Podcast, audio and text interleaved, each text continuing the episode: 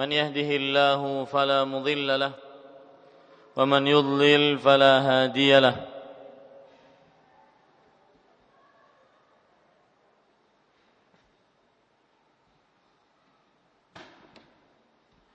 وأشهد أن لا إله إلا الله وحده لا شريك له وأشهد أن محمدا عبده ورسوله. يا أيها الذين آمنوا اتقوا الله حق تقاته ولا تموتن إلا وأنتم مسلمون. يا أيها الناس اتقوا ربكم الذي خلقكم من نفس واحدة وخلق منها زوجها وبث منهما رجالا كثيرا ونساء واتقوا الله الذي تساءلون به والأرحام ان الله كان عليكم رقيبا. يا ايها الذين امنوا اتقوا الله وقولوا قولا سديدا. يصلح لكم اعمالكم ويغفر لكم ذنوبكم. ومن يطع الله ورسوله فقد فاز فوزا عظيما. اما بعد.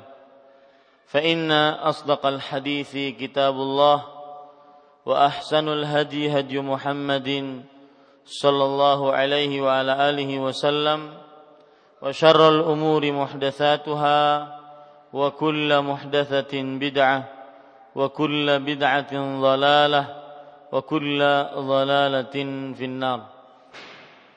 Alhamdulillah kita bersyukur pada Allah Subhanahu wa taala. Pada hari ini Selasa pagi menjelang siang 17 Safar 1436 Hijriah kita duduk bersama mengkaji ayat-ayat suci Al-Quran dan hadis-hadis Rasul Sallallahu Alaihi wa ala alihi Wasallam.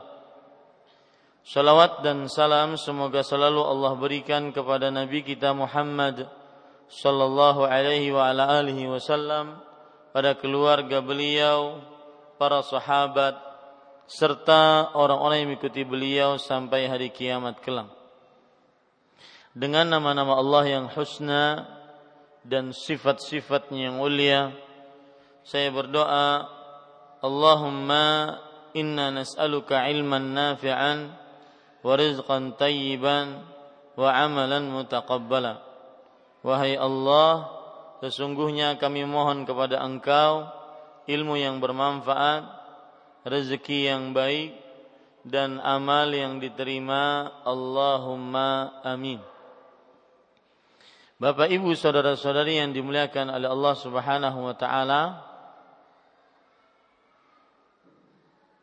Pada pertemuan kali ini kita membahas kajian tematik dan sebagaimana yang diminta oleh panitia kajian bahwa sudah lama tidak membahas kajian yang berupa sebuah judul dan ini tidak mengapa akan tetapi jangan terlalu sering untuk membahas kajian-kajian yang tematik ataupun perjudul. Kalau sesekali maka tidak mengapa. Bapak Ibu saudara ibu-ibu saudari-saudari yang dimuliakan oleh Allah Subhanahu wa taala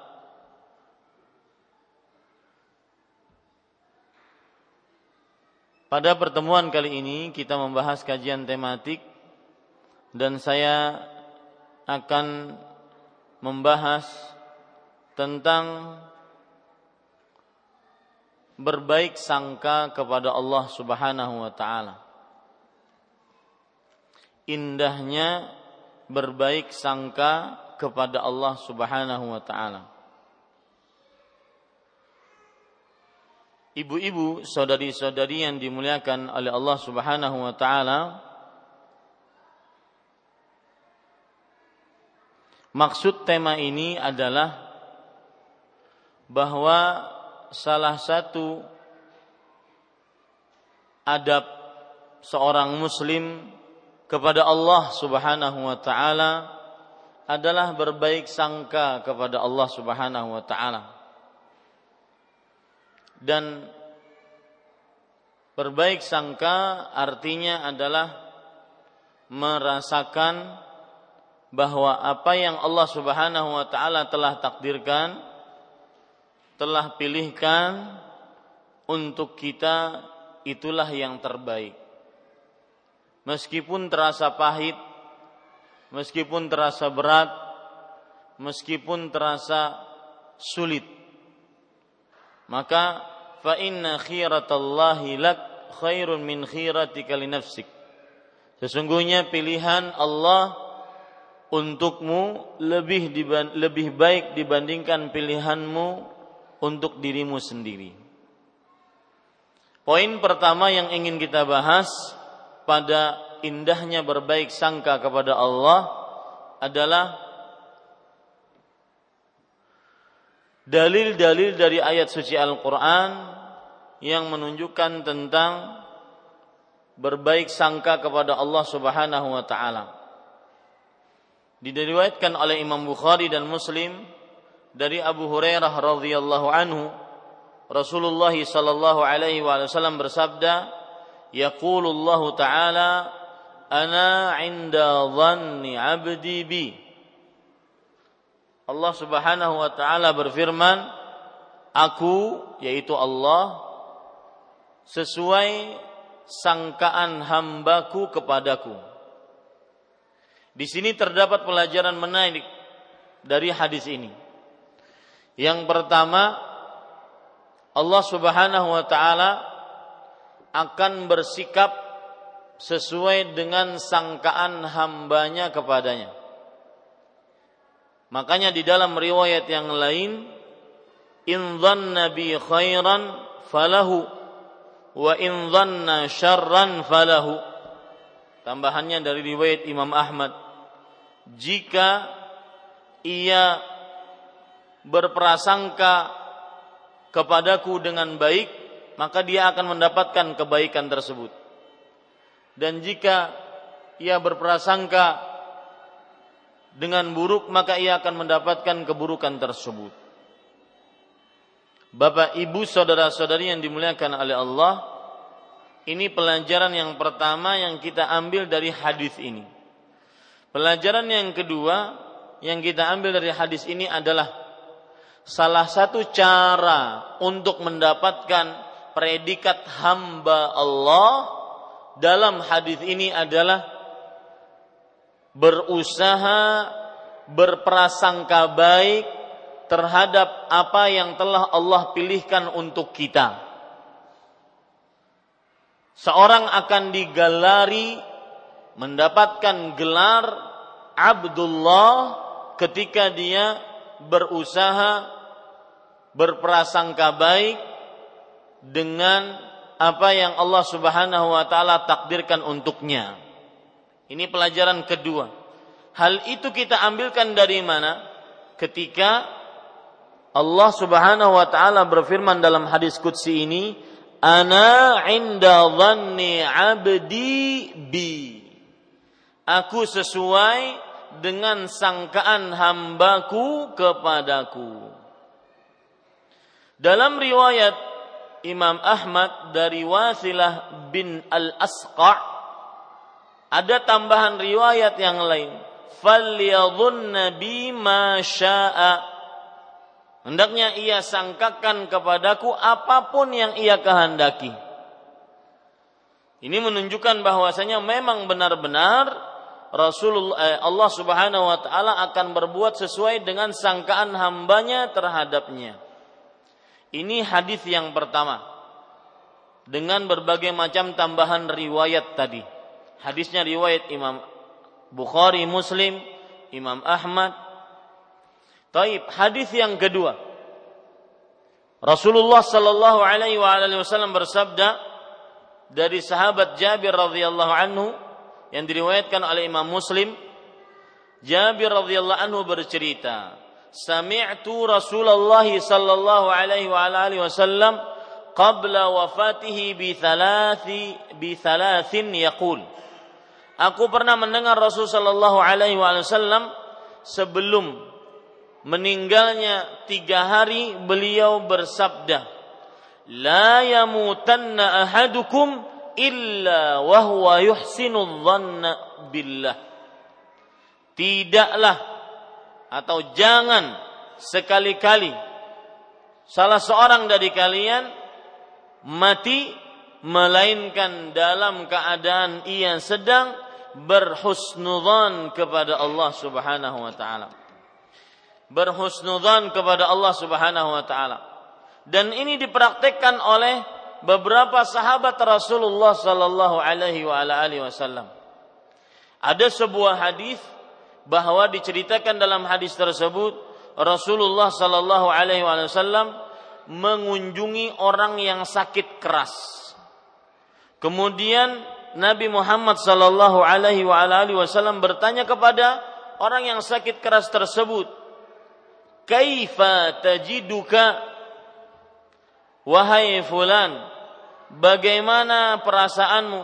Apa yang engkau dapati? Maka Nabi Muhammad sallallahu alaihi wasallam dijawab, "Arjullaha ya Rasulullah wa akhafu dzunubi." Subhanallah. Wahai Rasulullah, aku berharap kepada Allah. Ini bentuk dari sangka baik di saat sakaratul maut.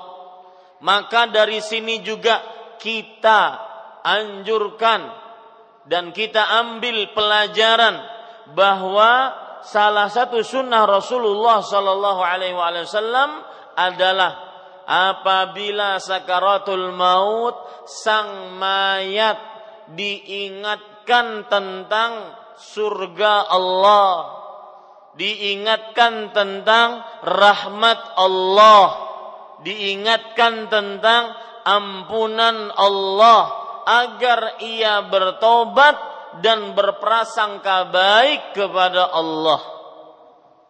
Ini pelajaran menarik tentang berhusnudzan. La yamutanna ahadukum illa wa huwa yuhsinu billahi dhanna. Jangan sekali-kali salah seorang dari kalian mati melainkan dalam keadaan ia berbaik sangka kepada Allah. Faidahnya apa? Lihat hadis ini. Riwayat Imam Ibnu Majah. Nabi Muhammad sallallahu alaihi wasallam mungkin juga ada riwayat Imam Abu Dawud, Imam Bukhari dan Muslim. Coba kita lihat. Oh, tidak. Riwayat Imam Ibnu Majah. Orang ini mengatakan, "Ya Rasulullah, arjullaha wa akhafu dzunubi." Wahai Rasulullah, aku berharap kepada Allah dan takut siksa-siksaku, eh takut dosa-dosaku. Nabi Muhammad sallallahu alaihi wasallam menanggapi perkataan orang yang dalam keadaan sakaratul maut ini. Beliau bersabda, "La yajtami'ani fi qalbi 'abdin fi mithli hadzal mautin illa a'tahu Allahu ma yarju wa amanahu mimma yakhaf. Lihat baiknya buruk sangka. Lihat baiknya buruk sangka. Tidaklah dua hal ini perasaan harap kepada Allah agar amal diterima dan takut tentang dosa-dosanya tidaklah dua hal ini terkumpul dalam hati seorang hamba ketika keadaan seperti ini yaitu sakaratul maut melainkan Allah Subhanahu wa taala akan memberikan apa yang ia harapkan. Dan Allah Subhanahu wa taala akan memberikan keamanan dari apa yang ia takuti. Intinya, ibu-ibu saudari-saudari muslimah, salah satu indahnya husnudzan kepada Allah orang dengan husnudzan terutama sakaratul maut maka insya Allah dia akan mati dalam keadaan husnul khatimah bahasa lainnya kiat agar husnul khatimah adalah berhusnudzan sebelum meninggal ini salah satu dari indahnya sakara uh, indahnya berhusnudzan.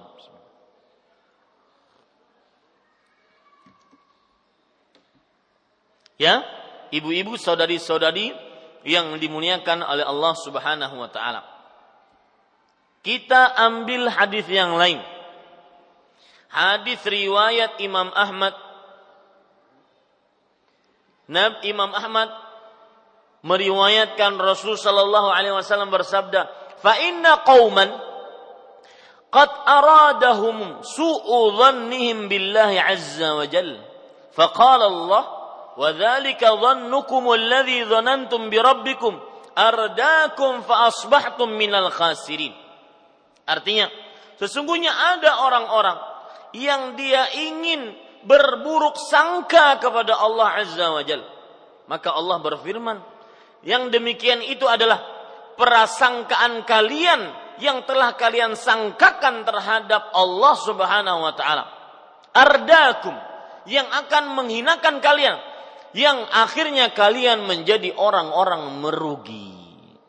Di sini kita ambil pelajaran bahwa keburukan buruk sangka dan berarti kebaikan berprasangka baik adalah keburukan berbaik berburuk sangka ditakutkan dia mati dalam keadaan su'ul khatimah. Ya, ditakutkan dia dalam keadaan su'ul khatimah. Jadi dari dua hadis ini atau tiga hadis ini kita sudah ambil beberapa pelajaran indahnya berbaik sangka kepada Allah. Yang pertama tadi sudah kita jelaskan bahwa orang akan mendapatkan nasib sesuai dengan sangkaan dia kepada Allah. Ini yang pertama pelajaran dan indahnya baik sangka kepada Allah. Yang kedua, predikat Abdullah hamba Allah. Kalau perempuan amatullah. Bagus anak anak perempuan dikasih nama amatullah. Predikat amatullah akan didapatkan dengan cara berbaik sangka kepada Allah. Ya. Kemudian indahnya baik sangka dari hadis-hadis yang saya sebutkan tadi juga adalah bahwa berbaik sangka, berhusnudzon kepada Allah diharapkan dengannya seorang mati dalam keadaan husnul khatimah. Dan kalau ada yang bertanya, Ustadz, memang kenapa kalau mati husnul khatimah itu kenapa? Kenapa harus takut kita mati su'ul khatimah? Maka jawabannya, tidak ada nikmat yang lebih berharga yang Allah berikan kepada hambanya dibandingkan husnul khatimah di dunia. Karena kenapa? Dengan husnul khatimah dijamin pasti masuk apa bu? Masuk apa bu? Sur surga. Ya, ini dibalik husnul khatimah husnul khatimah lain nama acil di, di gang ulun lah. Di balik husnul khatimah ada surga. Kemudian indahnya husnudzan, baik sangka kepada Allah. Yang keempat yaitu orang yang berbaik sangka akan dijauhkan dari su'udzan. Eh, apa? Dari su'ul khatimah dari mati dalam keadaan buruk, mati dalam keadaan berputus asa, mati dalam keadaan tidak beribadah karena putus asa. Kalau ada lagi yang bertanya, memang kenapa kalau mati dalam keadaan su'ul khatimah buruknya apa? Pasti apa Bu? Masuk neraka. Ini empat sudah kita pelajari indahnya berbaik sangka kepada Allah Subhanahu wa taala. Kemudian kita lihat lagi Ibu, indahnya berbaik sangka kepada Allah Subhanahu wa taala adalah dari sisi bahwa berbaik sangka kepada Allah adalah termasuk dari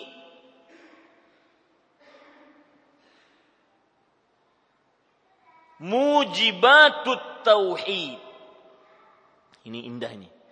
Termasuk dari indahnya baik sangka kepada Allah adalah bahwa berbaik sangka kepada Allah berarti dia adalah konsekuensi orang yang bertauhid.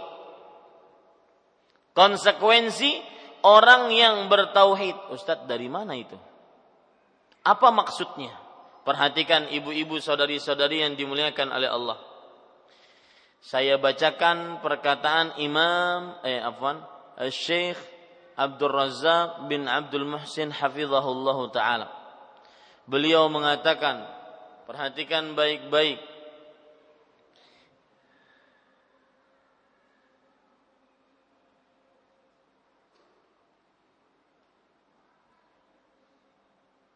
Ya, sebentar. Beliau mengatakan, husnul dhanni ubudiyatun azimah wa ta'atun jalilah. Artinya berbaik sangka kepada Allah adalah penghambaan diri yang agung, ketaatan yang tinggi dan wahwa min wajibatit tauhid. Dan dia termasuk konsekuensi orang yang bertauhid. Artinya orang yang bertauhid tandanya adalah husnudzon kepada Allah. Jika Anda mengaku Anda muwahhid, Anda orang yang benar-benar menyembah hanya kepada Allah, lihat apakah Anda sering berbaik sangka kepada Allah atau sering berburuk sangka kepada Allah. Sedikit-sedikit mengeluh, sedikit-sedikit menuduh Allah tidak adil, sedikit-sedikit tidak percaya dengan apa yang Allah Subhanahu wa taala telah tentukan sebagai sebuah syariat merasa berat dengan takdir Allah, tidak puas menggerutu. Maka yang seperti ini belum sempurna tauhidnya. Kalau ada yang bertanya, ada yang bertanya, dari mana atau apa hubungannya baik sangka kepada Allah dengan tauhid? Bu, apa hubungannya? yang bisa jawab saya kasih 100 ribu. Ah, silahkan jawab. Saya tidak akan tidak akan melanjutkan kecuali salah satu ibu harus jawab. Nah, saya minum dulu. Ayo bu. Mungkin cuma 100 ribu aja kah jar. Ayo bu. Ada yang bisa jawab? apa hubungan baik sangka dengan tauhid? Artinya, orang yang bertauhid dengan sebenar-benar tauhid adalah orang yang berbaik sangka kepada Allah. Atau tanda orang yang bertauhid adalah orang yang berbaik sangka kepada Allah. Hmm. Ada yang bisa jawab? Silahkan mic-nya ada di depan. Saya bilang saya nggak akan maju kepada materi yang lain kecuali salah satu ibu jawab. Benar atau salah silahkan jawab. Mengandak juga 100 ribu sekalinya. ya silakan bu, cuma bercanda. Silakan bu. Apa hubungannya antara tauhid dengan berbaik sangka? Nah,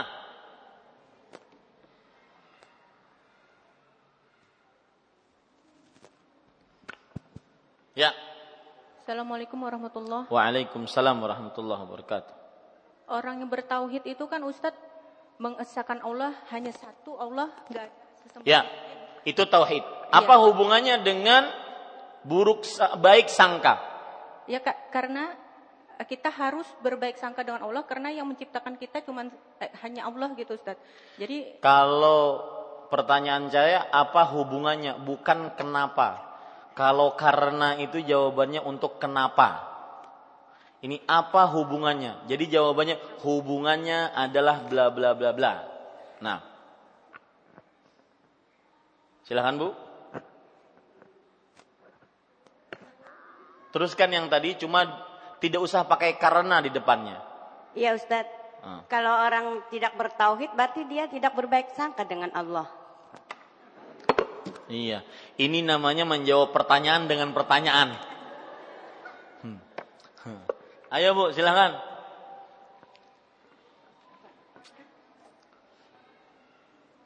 Tafadhali. Saya jawab ya Bu karena sudah dijawab. Ya. Perhatikan baik-baik. Hubungan antara baik sangka kepada Allah dengan tauhid adalah lihat indah sekali Ibu. Ketika seorang berbaik sangka kepada Allah, maka pada saat itu dia meyakini dengan seyakin-yakinnya tidak ada yang mengatur, mencipta, berkuasa, al-khaliq, al-malik, al-mudabbir illallah wahdah. Melainkan Allah semata. Oleh karenanya akhirnya dia berbaik sangka.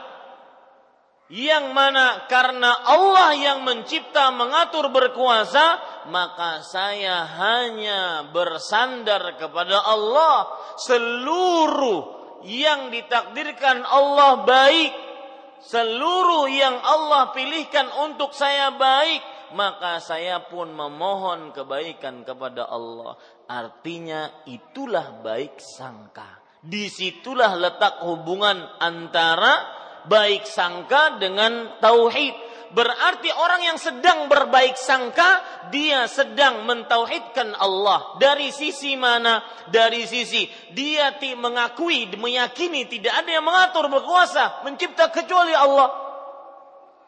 Maka akhirnya dia timbul perasaan kepada Allah, ya Allah, pilihanmu yang terbaik, aku akan terima. Di sini letak pentauhidan Allah letak menjadikan Allah satu-satunya yang berhak diibadahi. Ini ibu-ibu, saudari-saudari yang dimuliakan oleh Allah Subhanahu wa taala. Taib ibu-ibu, saudari-saudari yang dimuliakan oleh Allah Subhanahu wa taala. Kemudian ibu-ibu, saudari-saudari yang dimuliakan oleh Allah, jadi indahnya yang kelima dari berbaik sangka kepada Allah adalah seorang yang berbaik sangka berarti dia telah menegakkan tauhid. Makanya orang yang berbaik sangka diharapkan dia mati di atasnya. Seperti hadis yang tadi, la yamutanna ahadukum illa wa huwa yuhsinu billahi dhanna Jangan sekali-kali salah seorang dari kalian mati melainkan dia dalam keadaan berbaik sangka kepada Allah Subhanahu wa taala. Baik. Indahnya yang keberapa ibu-ibu? Hah? Keenam. Indahnya berbaik sangka kepada Allah Subhanahu wa taala yang keenam adalah seorang yang berbaik sangka kepada Allah dia akan terus memperbaiki ibadah ketaatan kepada Allah tanpa putus-putus. Dalam bahasa lain, orang yang baik sangka kepada Allah pasti istiqomah. Nah, orang yang baik sangka kepada Allah pasti istiqamah problem ahli ibadah adalah tidak istiqamah. Baca Quran satu hari, maka enam hari ditinggalkan. Baca Quran satu minggu, tiga bulan ditinggalkan. Ini problem besar bagi para ahli ibadah, yaitu tidak istiqamah. Maka Bapak ibu-ibu saudari-saudari yang dimuliakan oleh Allah dengan husnudzan Anda istiqamah dan semangat untuk ibadah. Perhatikan perkataan yang sangat menarik dari Al Hasan Al Basri.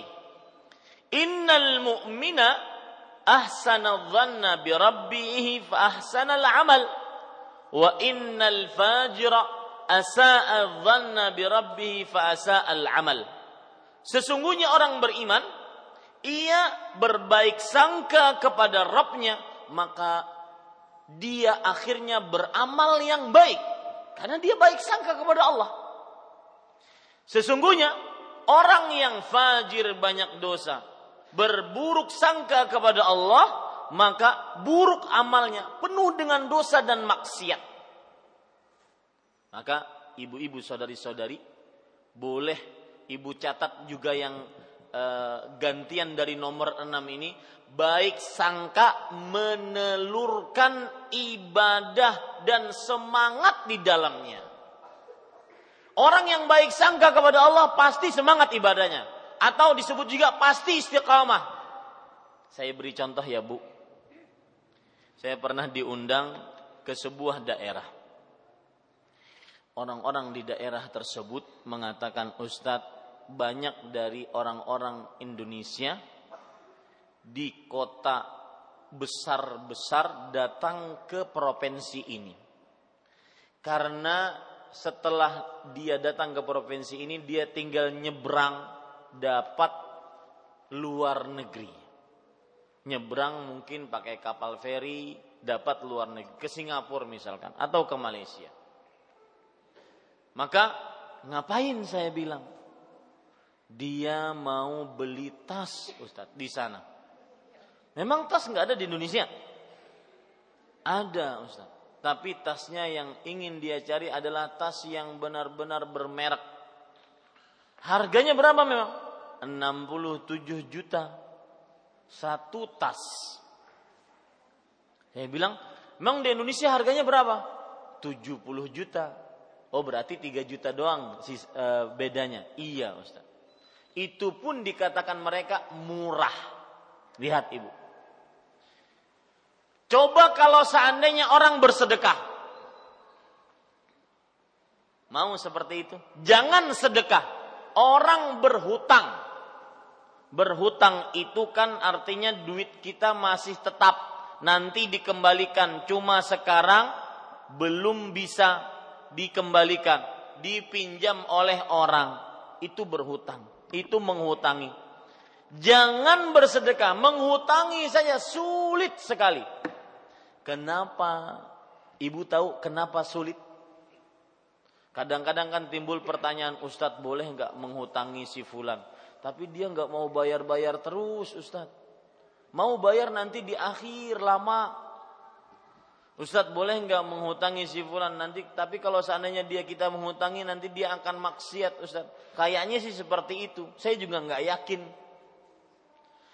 Timbul pertanyaan-pertanyaan seperti ini gara-gara dia tahu ibu rahasianya kenapa? Bersuudzon kepada Allah. Malas orang bersedekah, kenapa? Karena suudzon kepada Allah mengira Allah tidak mengganti sedekahnya. Malas orang menghutangi orang lain. Kenapa? Karena secara dia sadari ataupun dia tidak sadari, maka dia sebenarnya sedang berburuk sangka kepada Allah. Mungkin Allah tidak menyediakan pahala untuk orang yang menghutangi Akhirnya saya rugi, duit saya tertahan, bahkan ada yang tidak dibayar. Ini bukankah su'ulan kepada Allah? Nah makanya, seperti yang saya sebutkan tadi. Orang kalau berhusnudzan, berbaik sangka kepada Allah, salah satu indahnya adalah ia akan mendapatkan semangat untuk beramal soleh terus menerus. Ibu tahu kenapa tadi orang kok mau beli tas seharga sekian? Tapi giliran bersedekah berat. Ibu tahu, jangan orang lain, mungkin kita. Pak Ustadz jangan dibawa kita deh. Kalau Ustadz salah, salah saja. Mungkin saya deh. Saya atau ibu juga. Masuk ke dalam supermarket atau mall. Coba, pernah kita mikir harganya? Kadang-kadang mikirnya sebentar aja, oh harganya sekian, masukin, masukin dalam keranjang terus. Kadang ada orang beli sesuatu, ih bentuknya lucu, beli ah. Jadi dibeli karena lucunya. Bukan karena membutuhkan, memerlukannya. Atau ada orang beli juga, ih kalau nggak beli sekarang mungkin nanti habis nggak ada lagi stoknya. Padahal dia tidak perlu untuk barang itu pada saat itu. Hanya karena takut habis. Kenapa? Orang membeli sesuatu, belanja, ataupun makan, beli baju, beli ini dan itu tidak kadang-kadang tidak terlalu banyak pikiran yang dia pikirkan. Kenapa kalau untuk bersedekah lama sekali memikir? Maka jawabannya karena dia sedang tidak berbaik sangka dan sedang berburuk sangka kepada Allah. Dima, disadari atau tidak, diakui atau tidak? Ibu-ibu, memang seperti itu kejadian manusia. Ya, kalau sedang misalkan ada keluarga yang dengan takdir Allah dia kesempitan rezeki, mungkin anaknya mau sekolah tidak bisa bayar akhirnya dia hanya bisa meminjam kepada keluarganya. Namanya juga keluarga saling bantu membantu. Maka timbul nanti perkataan-perkataan. Wahai fulan dibisikkan oleh syaitan. Kamu kalau kamu kasih nanti ya maka nanti dia akan nyanyat datang ke sini. Tahu artinya nyat, Bu? Ya. Kecanduan datang ke sini dan itu merepotkan kita. Coba bayangkan. Padahal kalau orang itu mati saat mengucapkan hak mengucapkan seperti itu, semua hartanya akan milik ahli waris dan itu warisan bukan sedekah. Bukan atas namanya lagi. Yang atas namanya adalah yang dia pinjamkan ataupun sedekahkan sekalian kepada orang lain. Ya, ini ibu-ibu, saudari-saudari yang dimuliakan oleh Allah Subhanahu wa taala. Kemudian indahnya berbaik sangka kepada Allah, ia akan tegar menghadapi musibah, bala, ujian dari Allah Subhanahu wa taala. Kenapa? Karena dia yakin Allah Al-Alim, Maha mengetahui. Allah Al-Hakim, Maha bijaksana. Tidak mungkin Allah memberikan ujian, musibah, bala kepada dia kecuali dengan pengetahuan Allah. Dan kalau Allah mengetahui, maka Allah tidak akan membebani di luar kemampuannya. Ya, tidak Allah akan tidak akan membebani di luar kemampuannya. Maka indahnya berbaik sangka yang ketujuh adalah orang akan tegar, sabar, teguh, kokoh dalam menghadapi ujian, musibah, bala karena dia yakin pilihan Allah lebih baik untuknya dibandingkan pilihannya sendiri untuk dirinya sendiri. Ada orang berdoa kepada Allah untuk diselesaikan urusan dia. Semakin dia berdoa, semakin sulit urusannya. Semakin tidak ada jalan keluar. Maka bagaimana menjawabnya ibu-ibu yang seperti ini? apa yang ada di balik ini. Bagaimana kita berbaik sangka kepada hal seperti ini? Maka jawabannya ibu-ibu sadari-sadari yang dimuliakan Allah. Minimal kita masih kita masih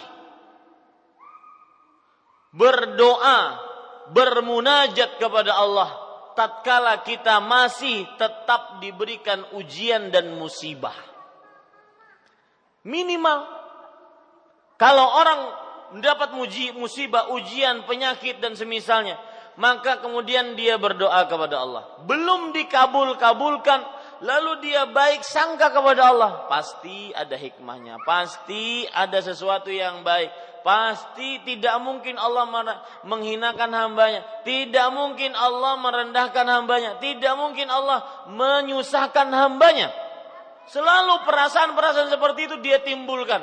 Maka minimal ibu dia sudah bertauhid kepada Allah. Dia mensandarkan semua yang terjadi kepada Allah. Itu minimal ibu-ibu saudari-saudari. Jadi kalau ada orang yang berdoa begitu lama belum dikabul-kabulkan maka berbaik sangkalah kepada Allah. Kenapa? Karena Allah Subhanahu wa taala pasti menginginkan kebaikan dari itu semua. Apa dalil yang menunjukkan akan hal ini? Allah berfirman, "Asa an takrahu syai'an wa huwa khairul lakum, wa asa an tuhibbu syai'an wa huwa syarrul lakum wallahu ya'lamu wa antum la ta'lamun." Kemungkinan kalian membenci sesuatu padahal itu adalah baik bagi kalian dan kemungkinan kalian me mencintai, menyukai sesuatu padahal itu adalah buruk bagi kalian. Nah, ibu-ibu, saudari-saudari yang dimuliakan oleh Allah, di akhir ayat Allah berfirman, Allah mengetahui dan kalian tidak mengetahuinya. Jadi itu yang ketujuh, Ibu.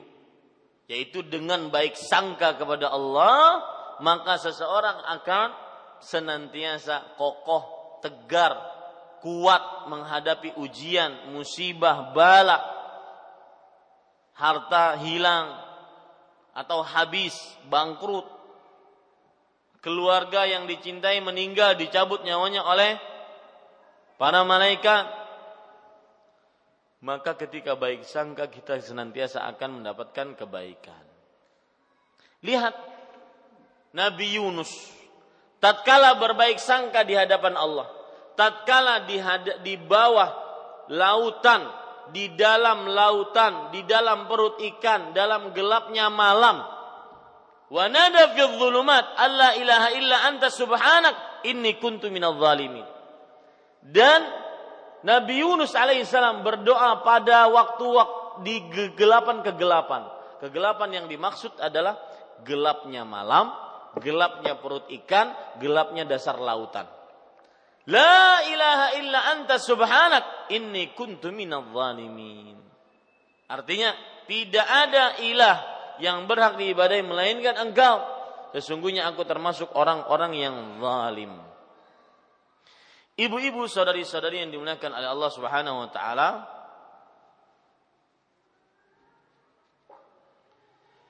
Itu tujuh dari baik sangka kepada Allah Subhanahu wa taala. Sekarang kita ingin membicarakan kebalikannya. Yaitu buruk sangka kepada Allah.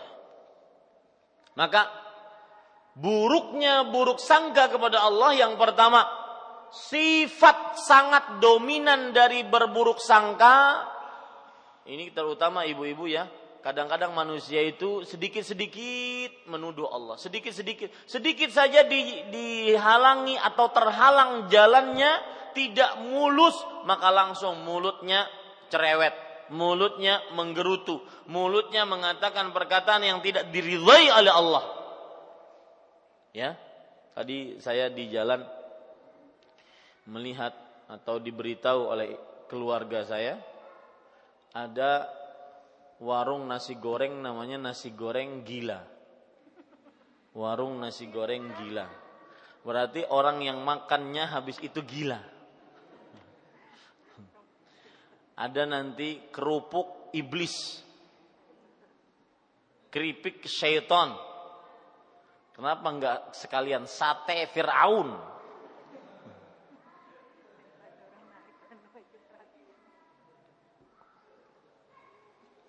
ibu-ibu, saudari-saudari, dan itu ditinjau dari syariat tidak boleh dengan beberapa dalil. Rasul Shallallahu Alaihi Wasallam. Jadi kalau ada orang habis makan nasi goreng tadi, nasi goreng gila, maka keluar keluar bangun dari dari tempat duduk dia ketawa-ketawa hehehe katanya. Berapa pian anak ulun bayarnya? Bapak Ibu saudara, ibu-ibu saudari-saudari yang dimuliakan oleh Allah, perhatikan baik-baik. Itu ditinjau dari syariat tidak diperbolehkan. Nah, nanti apa hubungannya dengan keburukan? Apa buruk sangka? Saya akan kaitkan. Yang jelas ditinjau dari syariat nama-nama yang buruk-buruk seperti itu tidak boleh. Kenapa? Rasul Shallallahu Alaihi Wasallam bersabda, "Laisal mu'minu bit-ta'an, walal la'an, walal fahishil badi." Bukanlah orang yang beriman itu orang yang suka mencaci, melaknat, berkata kasar, berkata kotor. Nah, ini lihat. Ya, maka jauhi nama-nama seperti itu. Ya. Mungkin itu dari sisi marketing bagus da, bagus dari sisi marketing, tapi juga kadang-kadang nggak bagus. Eh, masa makan nasi goreng langsung gila. Ya. Nah, ini ada juga kadang-kadang saya pernah di Lombok diberitahu oleh orang ada bakso bakso poligami. Jadi yang belum merasakan poligami makan baksonya aja sudah cukup. Ya. Ini kadang-kadang eh, yang saya maksud adalah perkataan-perkataan berupa cacian, laknat ataupun kotor, kasar, maka lebih baik dijauhi. Masih banyak eh, apa namanya? Oh, nama-nama yang bagus. Misalkan warung makan orang saleh. Pernah di Bandung, kalau tidak salah di Bandung atau di Sumatera, saya lupa. Ada uh, rumah makan janda muda. Subhanallah. Tahu itu singkatan apa? janda Jawa dan Sunda. Ya, Jawa dan Sunda. Jadi makanannya semuanya adalah dan terbukti akhirnya dia kena market. Yang datang kebanyakan janda. Subhanallah. Jadi meskipun kadang-kadang dari sisi marketnya itu bagus, tetapi jauhi hal-hal yang buruk, kata-kata yang buruk. Ah, apa hubungannya ibu dengan su'udzan? Setengah kita sudah bicarakan tentang husnudzan dan itulah indah, indahnya husnudzan. Ya, indahnya husnudzan yang tujuh tadi. Terutama yang terakhir tadi ibu-ibu, orang akan kokoh, tegar menghadapi musibah, bala, problem, penyakit atau apa pun Kenapa? Karena dia berhusnudzon kepada Allah. Coba perhatikan. Kalau dia mikir, ini sebelum masuk juga kepada suudzon tadi ya, yang saya kaitkan dengan nama-nama buruk tadi. Kalau dia mikir, ada orang yang kadang berdoa agar diangkat kesulitan, diangkat penyakit dari dirinya, diangkat kemiskinan dari dirinya, diangkat kejombloan dari dirinya. Ya. Dia ingin menikah tapi kok berdoa setahunan nggak penuh nggak pernah nggak pernah tidak pernah dikabulkan oleh Allah. Maka ketika dia berbaik sangka kepada Allah maka itu ternyata yang paling utama yang paling utama bagi dirinya kenapa karena agar dia senantiasa menghamba diri kepada Allah karena dia dilihat oleh Allah punya sifat takabur sombong. Sekali berdoa, kalau di, di, seandainya dikabulkan, maka nih saya dia akan punya sifat takabur sombong. Dia tidak bersyukur atas apa yang Allah berikan dari pengabulan doanya. Makanya Allah biarkan dia seperti itu agar tetap merunduk, agar tetap khudu', tunduk patuh hanya kepada Allah ada riwayat menarik ibu-ibu, saudari-saudari muslimah. Nabi Muhammad sallallahu alaihi wasallam diriwayatkan bersabda. Ini hadisnya lemah tetapi maknanya sahih. Inna min ibadi law agnaituhum la afsadathul ghina. Di antara hamba-hambaku kalau seandainya aku berikan kekayaan kepada dia, maka kekayaannya akan merusaknya. Kekayaannya akan merusaknya. Kenapa demikian? Karena dia miskin saja sombong. Bagaimana kaya? Ya, miskin saja banyak hutang petantang petenteng. Gimana kaya? Nah, lebih baik ketika dia berdoa menurut ilmu Allah, hikmah dari Allah yang Maha Alim dan Maha Hakim, maka orang ini lebih baik seperti itu agar tidak lebih parah. Jadi banyak ibu-ibu saudari-saudari hikmahnya. Saya pernah punya cerita kita ketika di Arab Saudi ada kunjungan khusus setiap hari Ahad ke penjara. Di situ salah satu yang saya temui adalah orang berkebangsaan Filipina. Dia masuk ke penjara gara-gara membunuh. Dua-duanya suami istri dimasukkan ke dalam penjara. Ceritanya adalah keluarga kecil ini dua orang anak dengan ibu dan bapak anak-anaknya masih kecil belum balik. Ketika anak-anaknya sudah banyak permintaan, ibunya merasa kecapean di rumah, maka sang istri meminta kepada sang suami agar didatangkan pekerja rumah tangga. Akhirnya didatangkanlah juga dari negeri Filipina. Waktu berlalu sang istri cemburu karena memang Ternyata pekerja rumah tangganya lebih cantik dari istrinya. Sang istri cemburu, akhirnya saking sudah memuncak kecemburuannya, dibunuhlah perempuan tersebut. Ya, dibunuhlah si perempuan tersebut.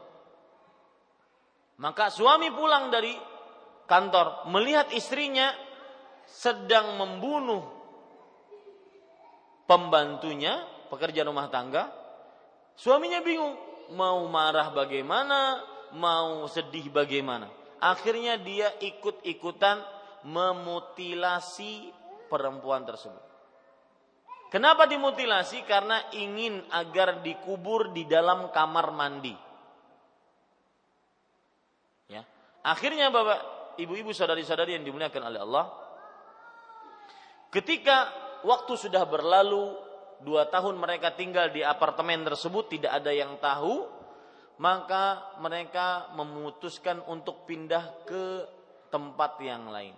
Nah, pada saat itulah terbongkar. Ketika mereka pindah, yang pemilik apartemen membersihkan kamar-kamar dan juga uh, semua yang ada di yang pernah ditinggali tersebut terdapatlah ketika ingin membersihkan kamar mandi, rupanya ingin diganti apa dan satu dan yang lainnya, maka kedapatanlah mayat tersebut.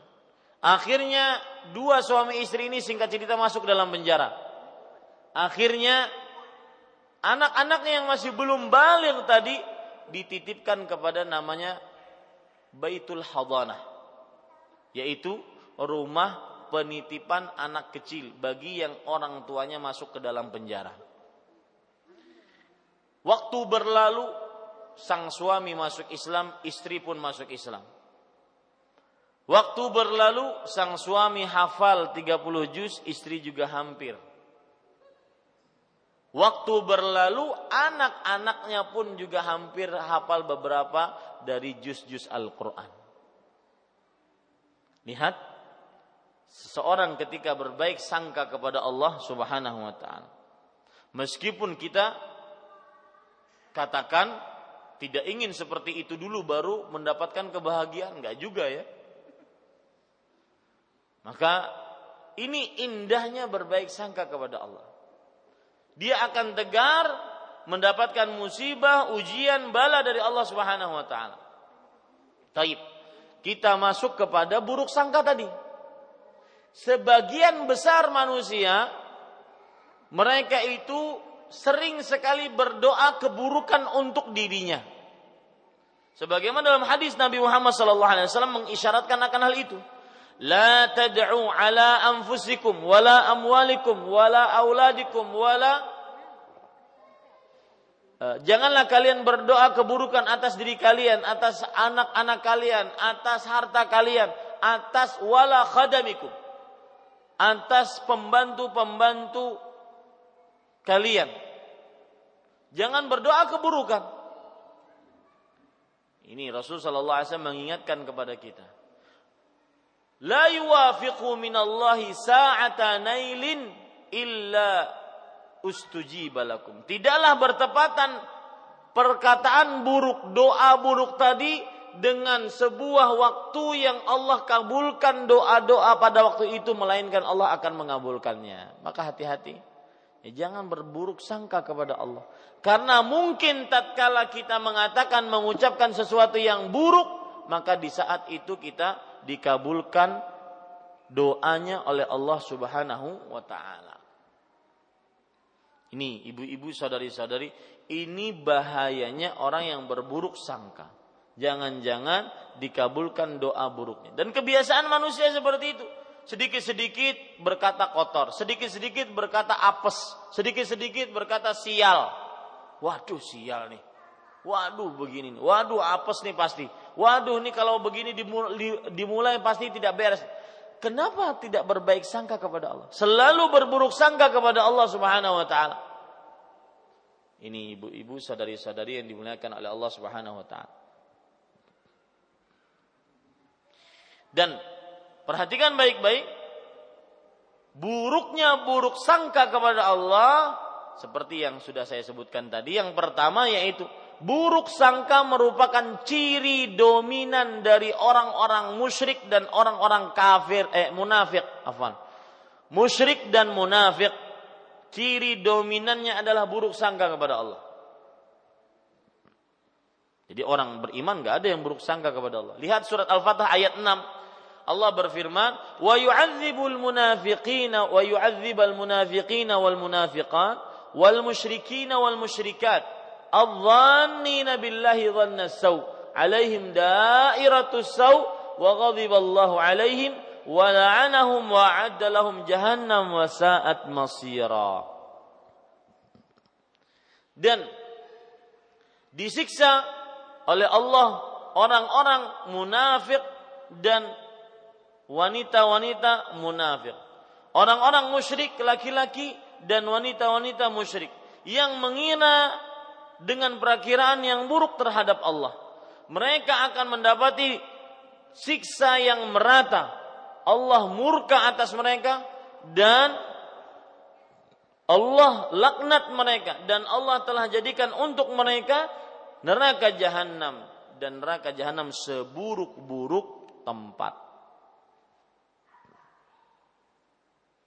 Dalam ayat yang lain surat Fussilat ayat 23 sampai 24 Allah Subhanahu wa taala berfirman wa dzalikum dhannukum alladhi dhanantum bi rabbikum aradakum fa asbahtum minal khasirin. Fa yasbiru fannaru mathwal lahum wa in yasta'tibu fama hum minal mu'tabin. Yang demikian itu adalah sangkaan kalian kepada Rabb kalian. Maka Allah akan menjadikan hina untuk kalian dan menjadikan kalian merugi. Kalau seandainya kalian tidak sanggup, maka neraka tempat paling pantas untuk mereka.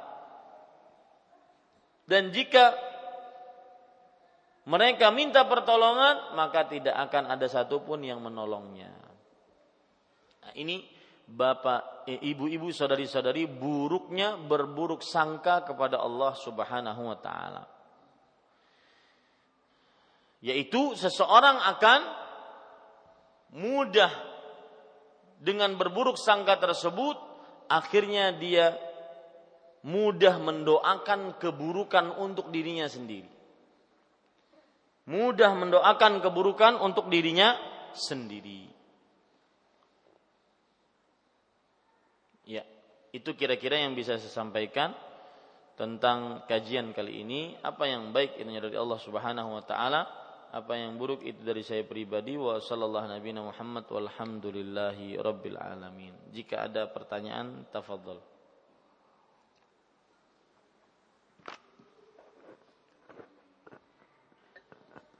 Ya, silahkan yang hadir di sini dulu.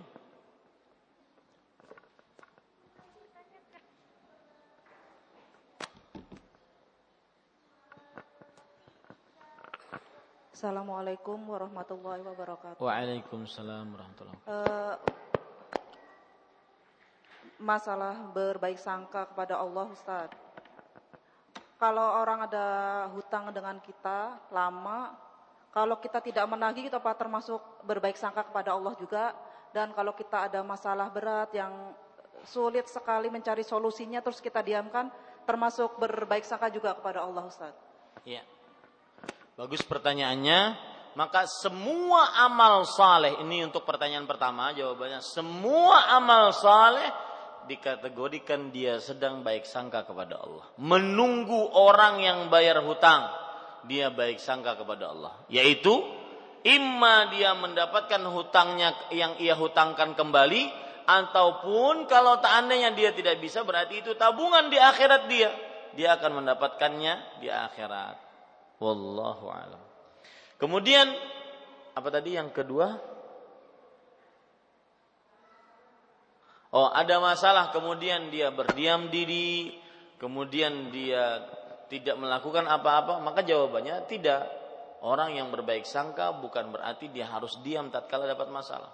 Orang yang berbaik sangka adalah dia menghadapi masalah tersebut sesuai dengan apa yang Allah ridhai.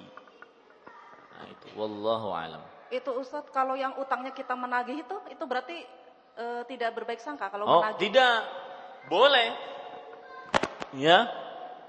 Menagih hutang boleh dan itu tetap berbaik sangka kepada Allah Subhanahu wa taala. Yang tidak berbaik sangka adalah yang menagih hutang membawa debt collector. Tunggu dulu belum. Ya, nanti main pukul, main menghabiskan nyawa. Wallahu a'lam. Nah. Assalamualaikum warahmatullahi wabarakatuh. Waalaikumsalam warahmatullahi wabarakatuh. Maaf Ustadz ini di luar tema. Silahkan Ibu. Uh, Ulun pernah mendengar Pian menyampaikan di radio bahwa sholat istiharoh itu uh, bolehkah dikerjakan sholat istiharoh tapi belum hafal doanya Ustadz? Apa? Bolehkah sholat istiharoh dikerjakan tetapi doanya belum hafal? Hmm. Kemudian pertanyaan yang kedua, Bolehkah kita sholat tahiyatul masjid sesudah waktu sholat asar? Kemudian yang ketiga eh, yang dimaksud dengan sholat jenazah 40 orang katanya bisa melepaskan siksa kubur. Nah 40 orang itu berjamaah atau satu persatu gitu? Ya. Assalamualaikum warahmatullahi wabarakatuh. Waalaikumsalam warahmatullahi wabarakatuh. Adapun tentang sholat istikharah, maka kalau seandainya dia belum hafal, lebih baik dia membacanya dengan bahasa Arabnya. Ya, dia membacanya dengan bahasa Arab. Karena itu hadis tauqifi, salat istikharah doanya yaitu. Makanya dalam hadis tersebut, karena Rasulullah sallallahu alaihi wasallam yu'allimuna al-istikharata kama yu'allimuna suratan minal Qur'an. Rasulullah sallallahu alaihi wasallam mengajarkan kepada kita salat istikharah Tentunya dengan doanya sebagaimana beliau mengajarkan kami eh, satu surat dari Al-Quran.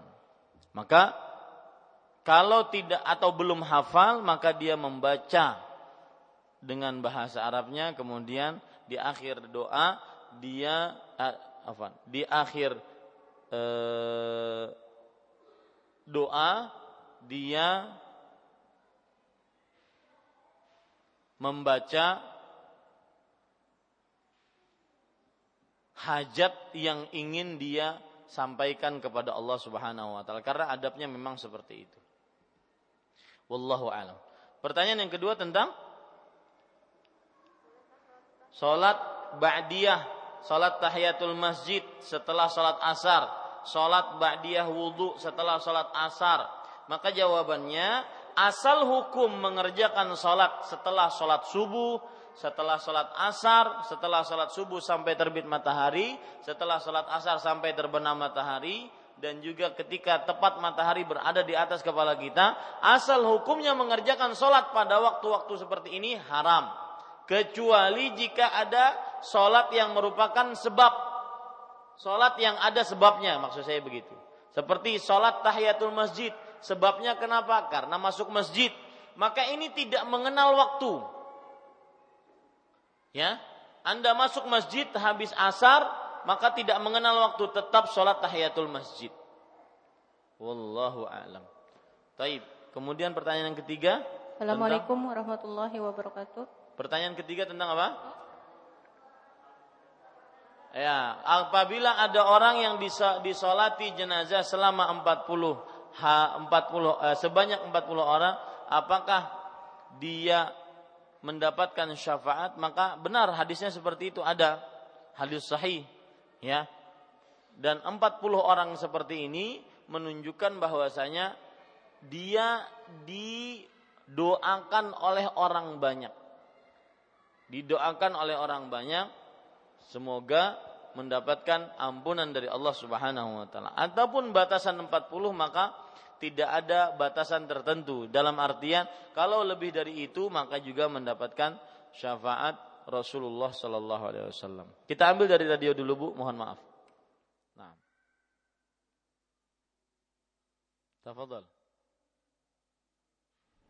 Ya, na'am, alhamdulillah rabbil alamin wassalatu wassalamu ala Rasulillah wa ala alihi wa sahbihi wa mawalah. Ya ikhwatal iman para pendengar Radio Gema Madinah di mana pun Anda berada Kita uh, masuk pada acara TJPA Tanya Jawab Permasalahan Agama bagi para pendengar yang ingin bertanya langsung kepada Ustaz kami persilahkan bisa menghubungi kami di line telepon 051147819118 atau bisa juga di pesan singkat di 0899 08599265. Nah Ustaz kami bacakan pertanyaan via SMS dari Abu Yasmin pertanyaannya Ustadz apakah termasuk tidak berbaik sangka seseorang percaya kepada Allah apakah termasuk tidak berbaik sangka seseorang percaya Allah menurunkan bala di hari Rabu terakhir di bulan Safar Ustaz? Iya. Bismillah walhamdulillah wassalatu wassalamu ala rasulillah. Bapak, Ibu, Saudara-saudari yang dimuliakan oleh Allah Ini sekarang kita masuk kepada bulan Safar. Bagus saya diingatkan tentang ini dan jazakumullahu khairan kepada Abu Yasmin yang sudah mengingatkan kita tentang hal ini. Di tengah-tengah atau pada bulan Safar itu ada keburukan. Yang merupakan keburukan ini adalah akidah yang buruk dari sebagian yang masih berkeyakinan kesyirikan terhadap Allah Subhanahu wa taala.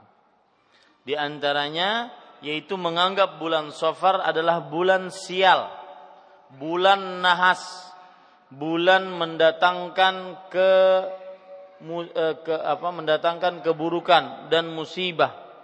Padahal Rasul sallallahu alaihi wasallam bersabda la adwa wala tiyara wala safar tidak ada penyakit yang menular dengan sendirinya, tidak ada sesuatu yang dianggap sial, ya. Tidak ada bulan sofar yang mendatangkan kesialan. Nah, ini ibu-ibu, saudari-saudari yang dimuliakan oleh Allah. Jadi itu termasuk buruk sangka kepada Allah.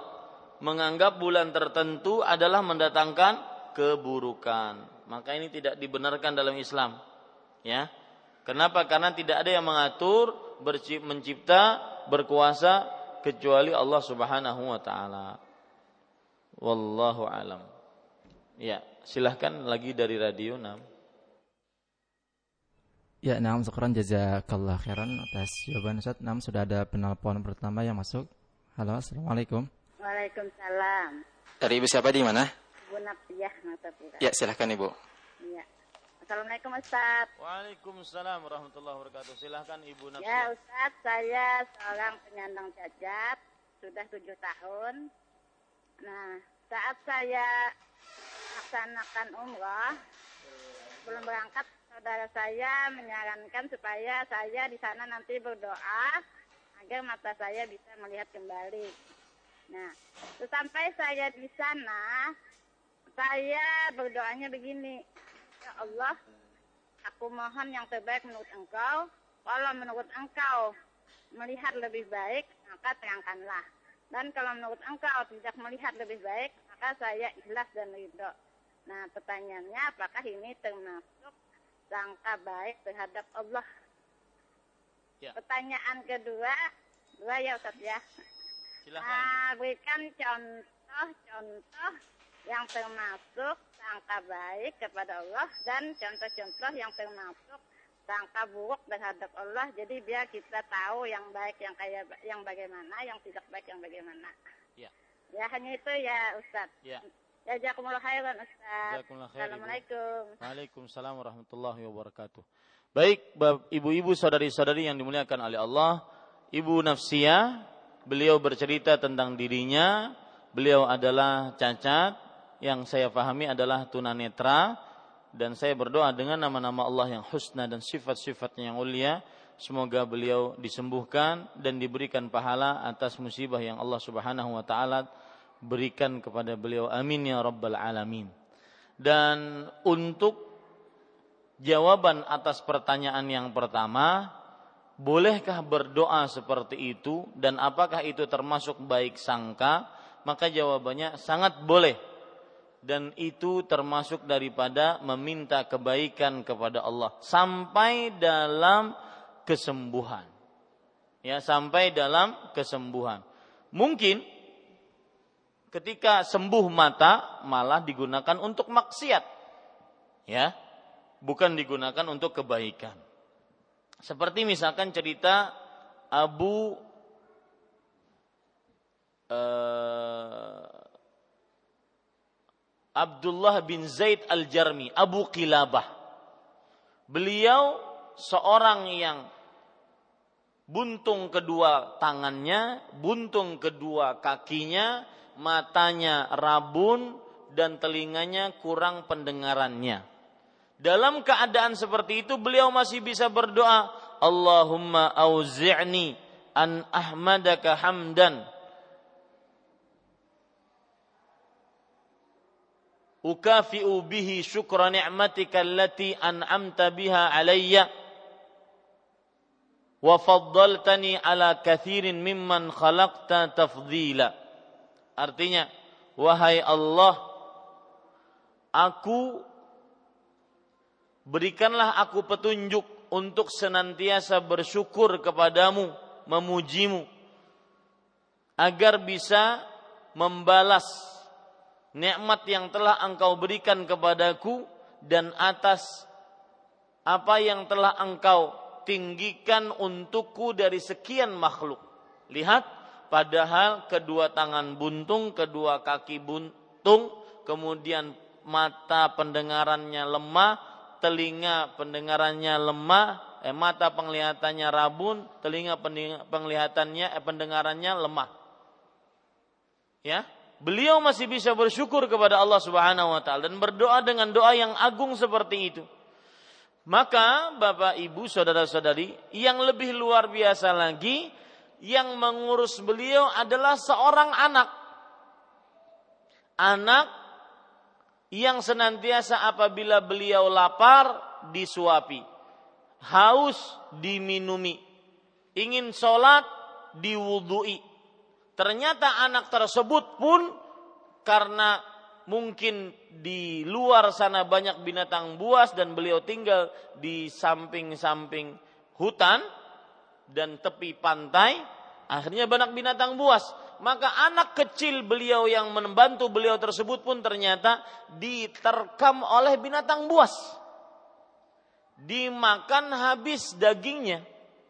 Ketika mendengar berita tersebut, Lihat Abu Khilabah, Abdullah bin Zaid Al-Jarmi mengatakan, Alhamdulillahilladzi lam yakhluq min dzurriyyati khalqan ya'sihi fayu'adzibuhu bin nar.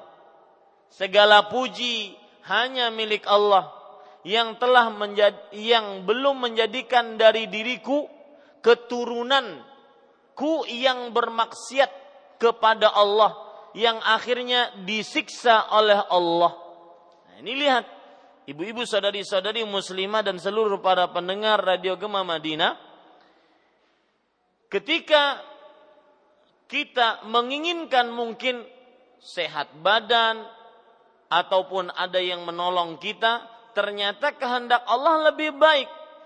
Yaitu ketika anak tersebut diwafatkan dalam keadaan sebelum balik, dengan wafat yang sangat mengenaskan tersebut, maka akhirnya ibu-ibu saudari-saudari ternyata di sana ada balik hikmah bahwa segala puji hanya milik Allah yang belum menjadikan dari kita keturunan yang bermaksiat kepada Allah yang akhirnya nanti disiksa oleh Allah Subhanahu wa taala. Nah, ini kan hikmah. Nah, begitu juga ibu ketika uh, ibu tunanetra tadi berdoa kepada Allah, bolehkah saya berdoa, wahai Allah berikanlah saya kalau seandainya disembuhkan penyakit ini itu baik untuk duniaku, akhiratku, agamaku, ibadahku, ketaatanku kepada Allah, maka sembuhkanlah. Kalau tidak baik, maka janganlah sembuhkan. Ini diperbolehkan seperti ini. Wallahu a'lam. Kemudian ibu-ibu saudari-saudari yang dimuliakan oleh Allah Subhanahu wa taala, apa contoh berbaik sangka dan apa contoh berburuk sangka? Contoh berbaik sangka adalah seorang ketika mendapatkan musibah seperti ibu yang bertanya mendapatkan uh, musibah matanya nikmat mata dicabut oleh Allah Subhanahu wa taala maka berbaik sangkalah kepada Allah yaitu semoga ini adalah pertanda Allah menginginkan kebaikan untuk saya agar saya tidak melihat maksiat di bumi. Satu, keindahan yang sangat luar biasa. Ya, ibu-ibu saudari-saudari yang dimuliakan oleh Allah Subhanahu wa taala. Kemudian yang kedua, ketika seseorang contoh yang kedua berbaik sangka kepada Allah Subhanahu wa taala yaitu kita tidak pernah menganggap Allah Subhanahu wa taala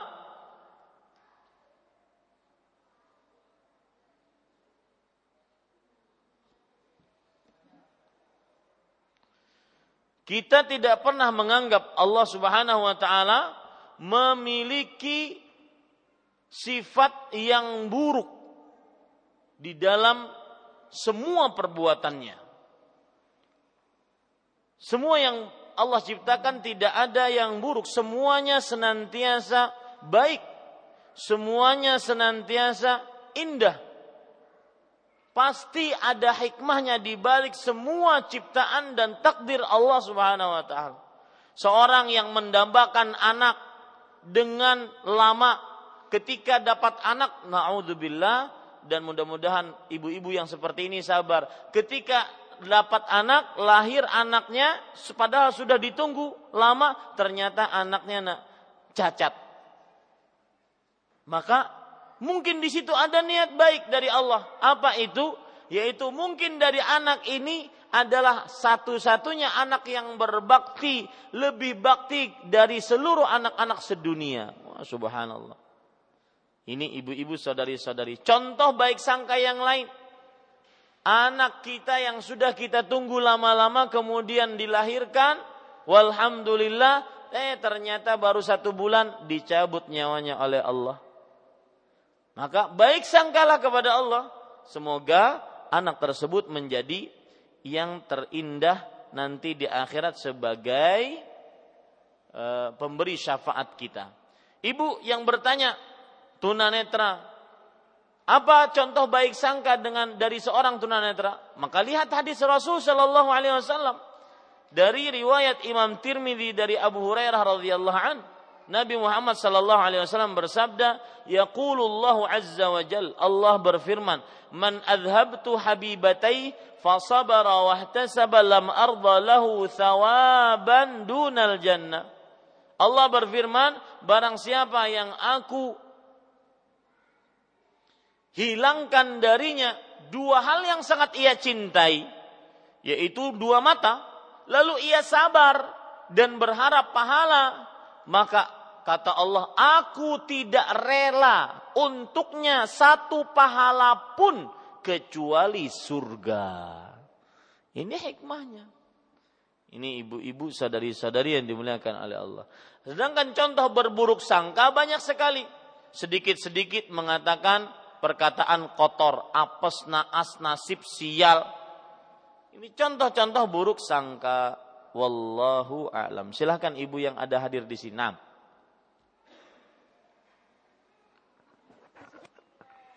Assalamualaikum warahmatullahi wabarakatuh. Waalaikumsalam warahmatullahi wabarakatuh. Uh, barakallahu fik. Wa fik barakallah. Ini Ustadz ada pertanyaan dari teman ini masalah hadis Ustadz ini hadisnya sahih apa doib gitu ya uh, hadis Muslim 541 dari Ibnu Abbas radhiyallahu an katanya sesungguhnya jikir dengan suara keras setelah selesai sholat wajib adalah biasa pada masa Rasulullah Shallallahu Alaihi Wasallam. Kata Ibnu Abbas, e, aku segera tahu bahwa mereka telah selesai sholat jika mendekar jikir Ustadz. Itu hadisnya sahih apa doib Ustadz? Mohon penjelasannya jazakumullahu khair. Ya, hadisnya sahih. Tetapi bukan berarti sekarang sebenarnya mereka itu gini, ketika mereka mengetahui itu hadis sahih, Anda maksud tujuan menyemukakan hadis ini apa? Tanya gitu. Kalau memang Rasul Shallallahu Alaihi Wasallam setelah sholat fardu berzikir dengan keras, maksudnya apa? Kalau hadisnya sahih, maksudnya apa? Apakah kemudian berzikir bersama-sama? Subhanallahi wa bihamdihi Kan enggak. Apakah berzikir bersama-sama begitu?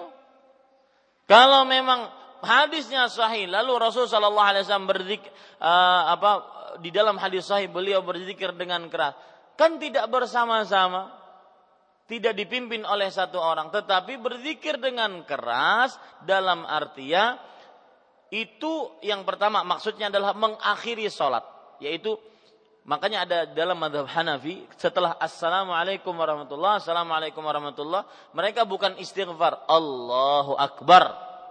Berarti habis selesai sholat. Itu maksudnya.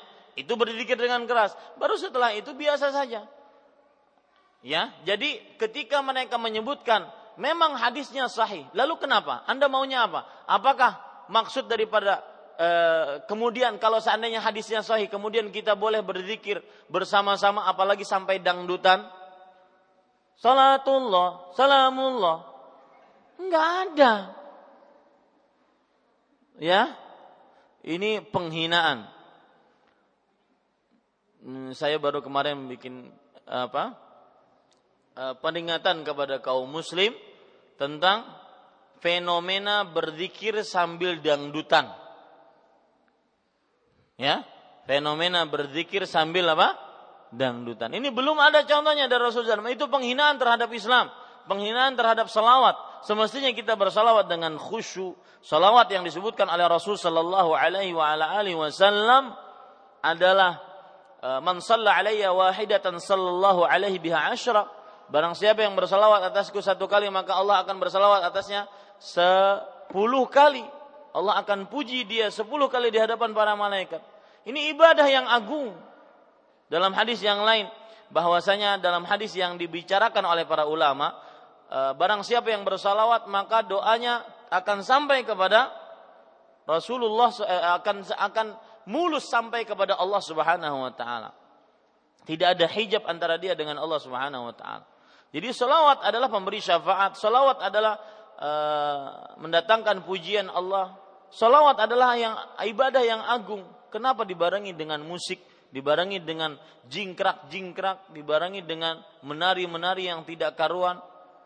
Ini penghinaan terhadap salawat Rasul Shallallahu Alaihi Wasallam.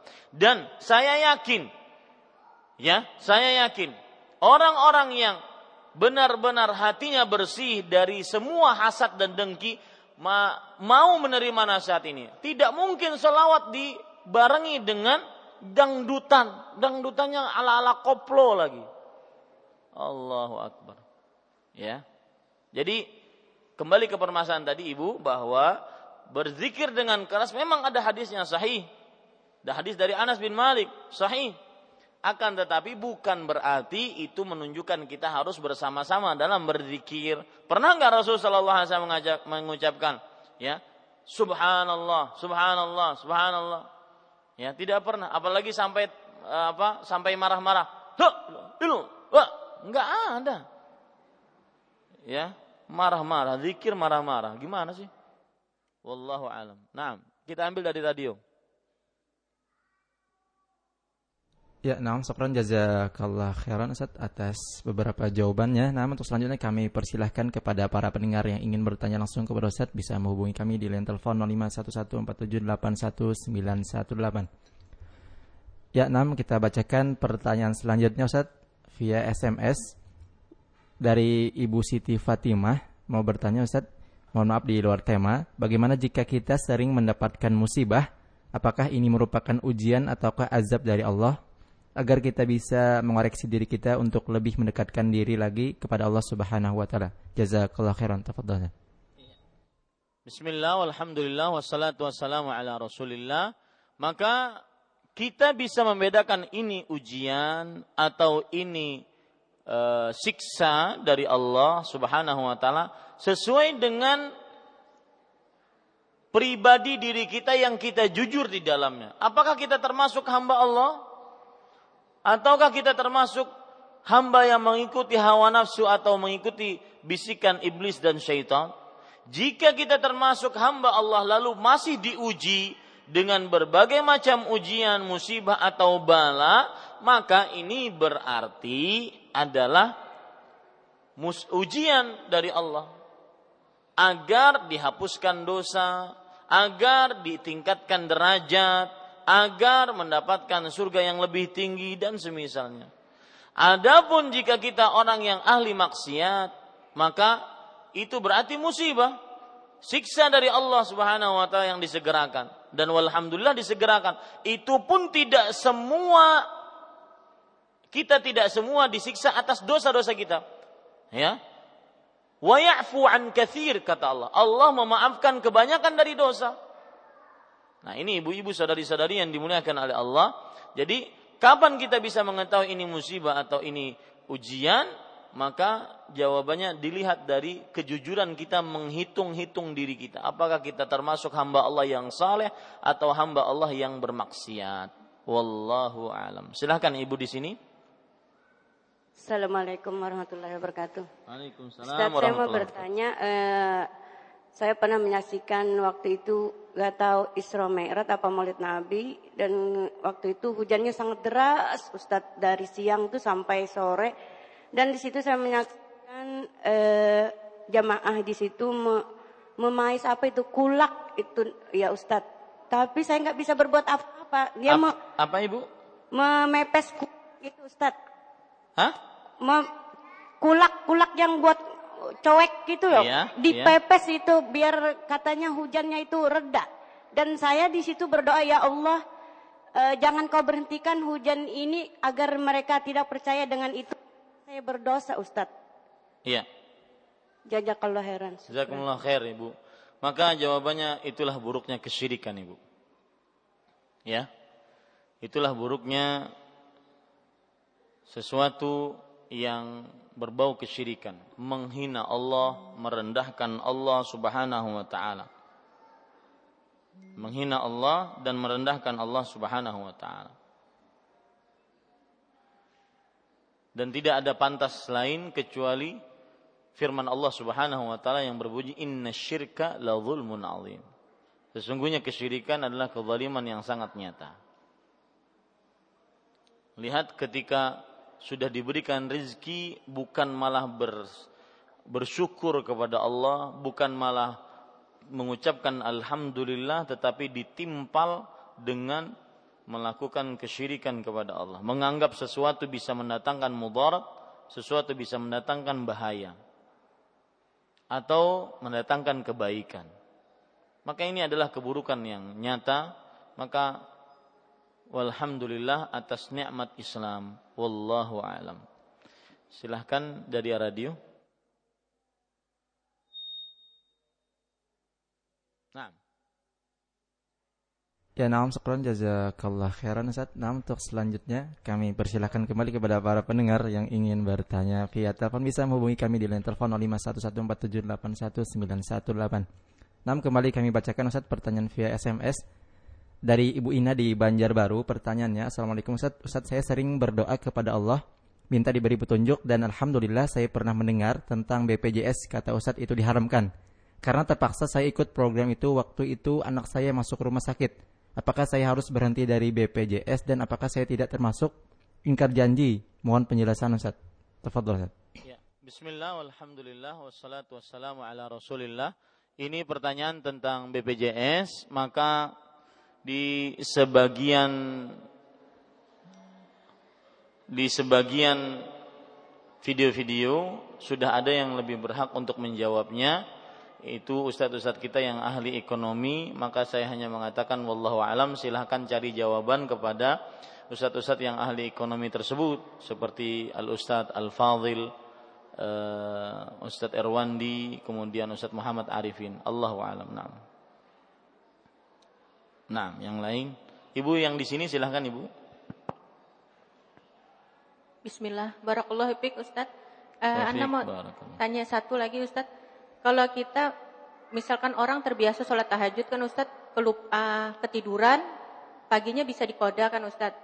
Tapi kalau misalkan sholat duha gitu Ustadz dia kelupaan karena ada tamu perasaan udah dia nggak anu pas sudah maghrib baru ingat bahwa dia nggak sholat duha apa itu boleh dikoda besok paginya gitu Ustadz jazakallahu khair. Iya sholat duha ya Bu? Iya Ustadz sholat duha. Iya. Setiap sholat yang sunnah yang merupakan kebiasaan dia maka kalau seandainya dia tinggalkan karena uzur syar'i kelupaan atau kesibukan karena uzur syar'i maka tidak mengapa untuk dia uh, dia melakukannya di hari yang lain seperti sholat duha dia kerjakan pada waktu yang akan datang karena asal hukumnya adalah Rasul Shallallahu Alaihi Wasallam bersabda, "Ahabbul amali adwamuhu wa inqal." Artinya, sebaik-baik amal adalah yang terus menerus meskipun sedikit. Nah, kata-kata terus menerus ini menunjukkan sesuatu yang terus menerus, kontinu. Kalau ketinggalan maka dikodok sebagaimana yang dikerjakan oleh Rasulullah meskipun tidak bertepatan pada uh, pada sholat duha. Tetapi Nabi Muhammad SAW mengkodok beberapa sholat yang memang kebiasaan beliau mengerjakannya. Wallahu a'lam. Nah, kita ambil dari radio. Ya, naam syukran jazakallah khairan atas jawabannya Ustaz. Naam, kami persilahkan kepada para pendengar yang ingin bertanya langsung kepada Ustaz bisa menghubungi kami di line telepon 0511 4781918 atau bisa juga bagi para pendengar yang ingin melayangkan pertanyaan via SMS bisa ke menghubungi mengirimkan pesannya ke nomor kami di 0899 08599265. Nah, Ustaz kita bacakan pertanyaan dari pendengar kita di Madiun dari Hanapi. Pertanyaannya, Ustaz, apakah benar seorang istri yang ditinggal mati suaminya dan dia tetap menjanda, apakah Allah akan mempertemukan keduanya lagi di surga, Ustaz? Ya, bismillah, alhamdulillah, wassalatu wassalamu ala rasulillah. Seorang perempuan ditinggal mati suaminya dan dia tetap menjanda. Mungkin sampai akhir hayatnya Apakah tetap akan dipertemukan dengan suaminya? Ini contoh istri yang sangat cinta kepada suaminya. Dia tetap menjaga cinta sucinya kepada suaminya. Sebelum saya jawab, ada ada kejadian menarik. Orang pernah bercerita kepada saya. Saya pernah bertanya kepada istri saya, Ustadz. Ding, kalau aku meninggal, kira-kira kamu gimana? Sang istri tidak ingin merusak keadaan yang lagi romantis. Sang istri tidak ingin me melukai perasaan suaminya, maka dia jawab kepada suaminya, kata sang istri, ulun bahai, saya wahai suamiku, kayaknya hanya ingin membesarkan anak-anak saja. Oh berarti dia tetap menjanda. Lalu sang istri ngah. Kalau pian pang bah kayak apa? Maka sang suami langsung mengatakan, nah mun aku kada berjanjiam. Bapak ibu saudara saudari yang dimuliakan oleh Allah, maka jawabannya untuk pertanyaan tadi, ya, seorang istri yang tetap menjanda dan kalau seandainya tidak terkena fitnah itu diperbolehkan silahkan saja maka jika ditakdirkan oleh Allah mereka berdua masuk ke dalam surga mereka akan bertemu lagi Mereka akan bertemu lagi dan juga tentunya dalam keadaan yang lebih baik. Ya. Karena ada sebagian sebagian kebalikan dari yang ini. Ada orang bertanya kepada saya, Ustadz, boleh nggak berdoa kepada Allah? Ini kebalikan dari yang pertanyaan ini. Berdoa kepada Allah, wahai Allah, masukkanlah saya ke dalam surga.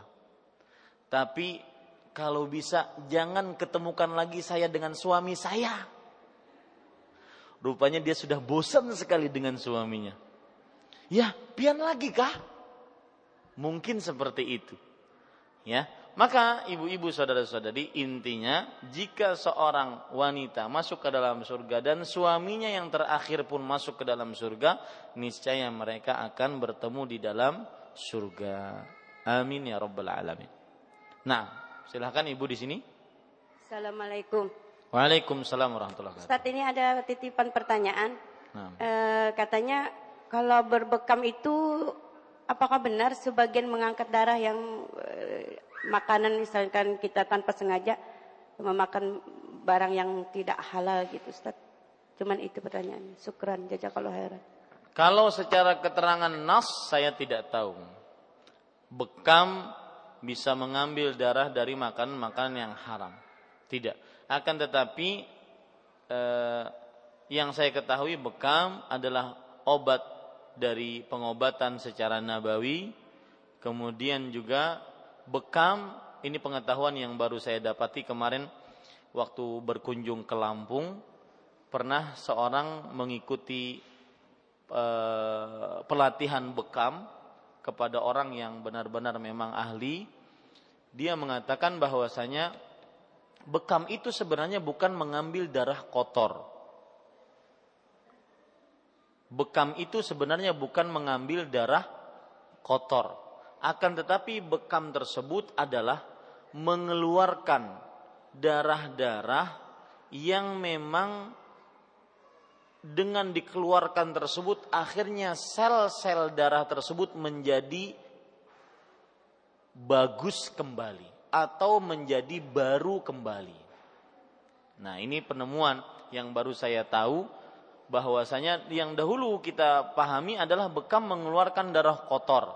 Jadi tidak bekam itu adalah mengeluarkan darah dengan pengeluaran darah tersebut akhirnya sel-sel baru dari darah terbuka sehingga darahnya menjadi lancar kemudian juga e, pencernaan menjadi lancar.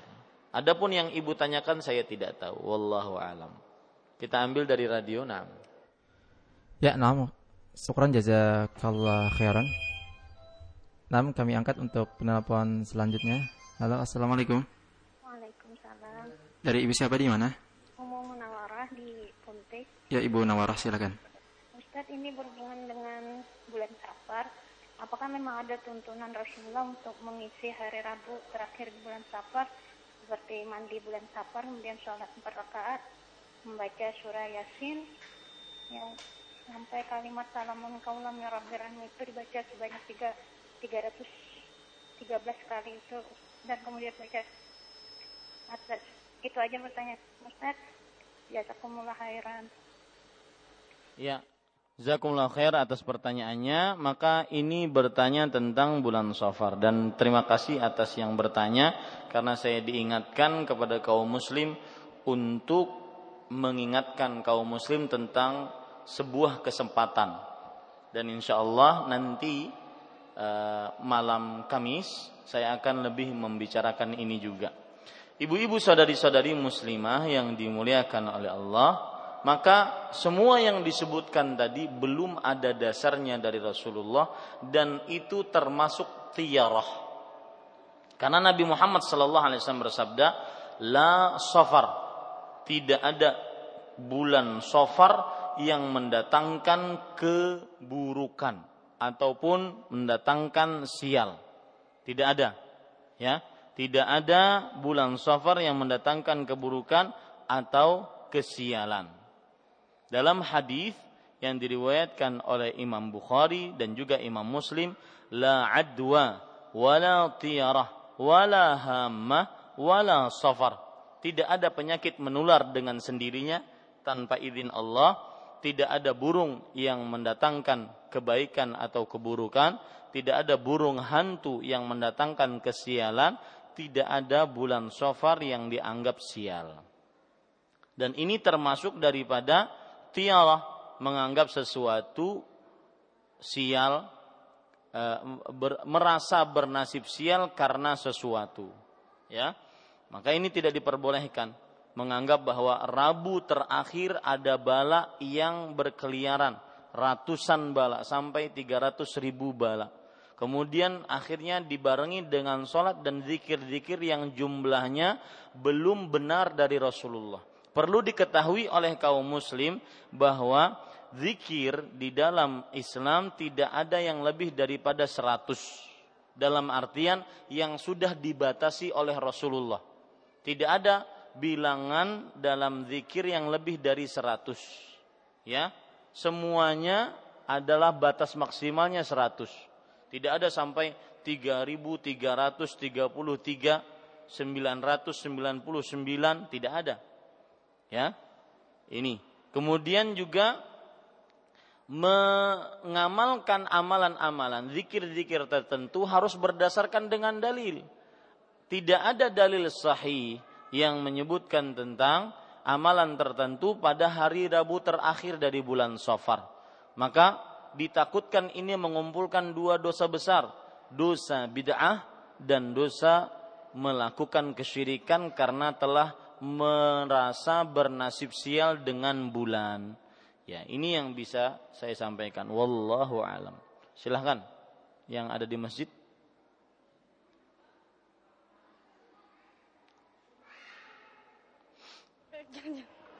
Ya, tidak ada kita ambil dari radio. Naam. Ya, naam syukran jazakallah khairan Ustaz. Kami ambil pertanyaan via SMS dari Bapak Torik. Pertanyaannya Ustaz, apa hukumnya bila kita diundang makan-makan ataupun diberi makan sama seseorang yang bekerjanya di suatu bank atau pegadaian Ustaz? Ya. Bismillah walhamdulillah wassalatu wassalamu ala Rasulillah. Maka jika seorang diundang makan dan uang yang digunakan untuk membeli makanan tersebut memang langsung dari harta riba atau harta mencuri atau harta haram lainnya maka diharamkan. Jika langsung misalkan ini hasil ribanya begini ayo kita makan. Nah ini haram dijauhi. Karena terdapat beberapa macam pelanggaran. Yang pertama yaitu memakan harta haram berarti. Yang kedua yaitu eh, ditakutkan ia termasuk saling tolong menolong di dalam keburukan dan juga dosa. Adapun kalau seandainya orang tersebut mengajak kita dalam keadaan uangnya tersebut bukan langsung dia terima dari hasil riba. Misalkan uangnya sudah tercampur dengan yang halal dan haram, maka pada saat itu asal hukumnya adalah halal, tidak mengapa. Wallahu a'lam. Ya, kita ambil lagi dari radio. Nah.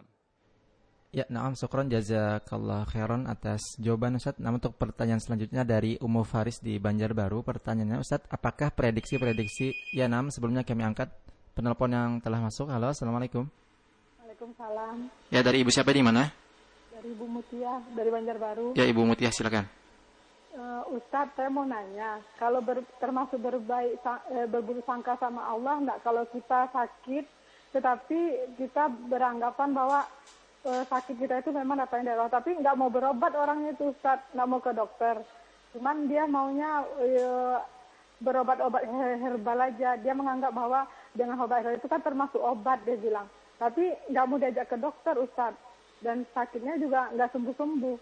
Kayak mana yang kayak gitu Ustadz Assalamualaikum warahmatullahi wabarakatuh. Waalaikumsalam warahmatullahi wabarakatuh. Terima kasih atas pertanyaannya. Maka jawabannya adalah berobat hukumnya boleh. Ya. Dan berdoa dengan tidak berobat juga hukumnya boleh. Ya. Berdoa saja dengan tidak berobat, dia sabar dengan apa yang Allah takdirkan, hukumnya boleh dengan dalil ada seorang perempuan berkulit hitam mempunyai penyakit kesurupan Kemudian dia meminta kepada Rasulullah agar didoakan oleh Rasulullah agar sembuh. Rasulullah Shallallahu Alaihi Wasallam mengatakan, apakah kamu ingin sembuh? Aku doakan. Kalau kamu sabar, maka bagimu surga. Lalu perempuan ini memilih sabar dan akhirnya dia mendapatkan surganya Allah Subhanahu wa taala. Nah, ini ibu-ibu saudari-saudari muslimah. Jadi berdoa diperbolehkan. Kenapa? Karena diperintahkan oleh Rasul Shallallahu Alaihi Wasallam yaitu Nabi Muhammad sallallahu alaihi wasallam bersabda tadawu ibadallah fa innallaha ma anzala da'an illa walahu dawa berobatlah wahai hamba-hamba Allah sesungguhnya Allah tidaklah menurunkan hujan menurunkan penyakit kecuali menurunkan bersamanya obatnya maka berobat juga disyariatkan dibolehkan tapi tidak diwajibkan maka apabila seorang sudah merasa dia berobat dengan sesuatu yang herbal kemudian dia bersandar kepada Allah, maka itu diperbolehkan saja. Ya. Itu diperbolehkan saja. Wallahu a'lam. Naam. Ya, kita ambil satu lagi yang terakhir. Naam. Ya, naam. Syukran jazakallah khairan Ustaz. Ya pertanyaan dari Imo Faris di Banjarbaru, Ustadz apakah prediksi-prediksi cuaca atau bencana termasuk suuzon kepada Allah dan yang pertanyaan kedua apakah salat qobliyah zuhur bisa dikerjakan dengan empat rakaat dengan satu kali salam Ustaz? Tafadhol Ustaz. Bismillah walhamdulillah wassalatu wassalamu ala Rasulillah. Prediksi cuaca apakah termasuk dari uh, berburuk sangka kepada Allah Subhanahu wa taala? Maka jawabannya Bapak, Ibu, saudara-saudari yang dimuliakan oleh Allah, prediksi cuaca atau perakiraan cuaca itu adalah dia berasal dari eh, apa namanya? dari penelitian-penelitian dan hukum-hukum kebiasaan. Jika kebiasaannya arah anginnya ke barat daya maka biasanya hujan di arah timur daya misalkan. Ya maka ini berupa kebiasaan-kebiasaan. Maka tidak mengapa itu kalau seandainya berupa kebiasaan-kebiasaan. Ini ibu-ibu saudari-saudari yang dimuliakan Allah. Dan itu bukan berburuk sangka juga bukan berbaik sangka akan tetapi mengucapkan sesuatu berdasarkan ilmu pengetahuan yang sudah diteliti dan itu boleh-boleh saja. Cuma dengan catatan ibu-ibu saudari-saudari muslimah yang dimuliakan oleh Allah harus dengan dibarengi dengan kehendak Allah. Semuanya dibarengi dengan apa? Kehendak Allah Subhanahu wa taala. Taib. Kemudian yang kedua pertanyaannya tadi tentang tentang apa Hasan? Tentang apa? Ya tentang ini Ustaz. Apakah sholat qobliyah zuhur bisa dikerjakan oh, ya. dengan empat ya, rakaat? Apakah sholat qobliyah zuhur bisa dikerjakan dengan empat rakaat sekaligus satu kali salam? Maka jawabannya lebih baik dua rakaat salam, dua rakaat salam. Karena hadis Rasul Shallallahu Alaihi Wasallam berbunyi, "Salatul laili wan nahari matna matna." Salat malam dan siang dikerjakan dua rakaat salam, dua rakaat salam. Ya, itu kira-kira yang bisa saya sampaikan tentang kajian kali ini. Apa yang baik itu hanya dari Allah Subhanahu wa taala, apa yang buruk itu dari saya pribadi. Saya cukupkan dengan kafaratul majlis Terima kasih ibu-ibu atas perhatiannya dan kehadirannya. Jazakumullahu khairan. Subhanakallahumma wa bihamdik.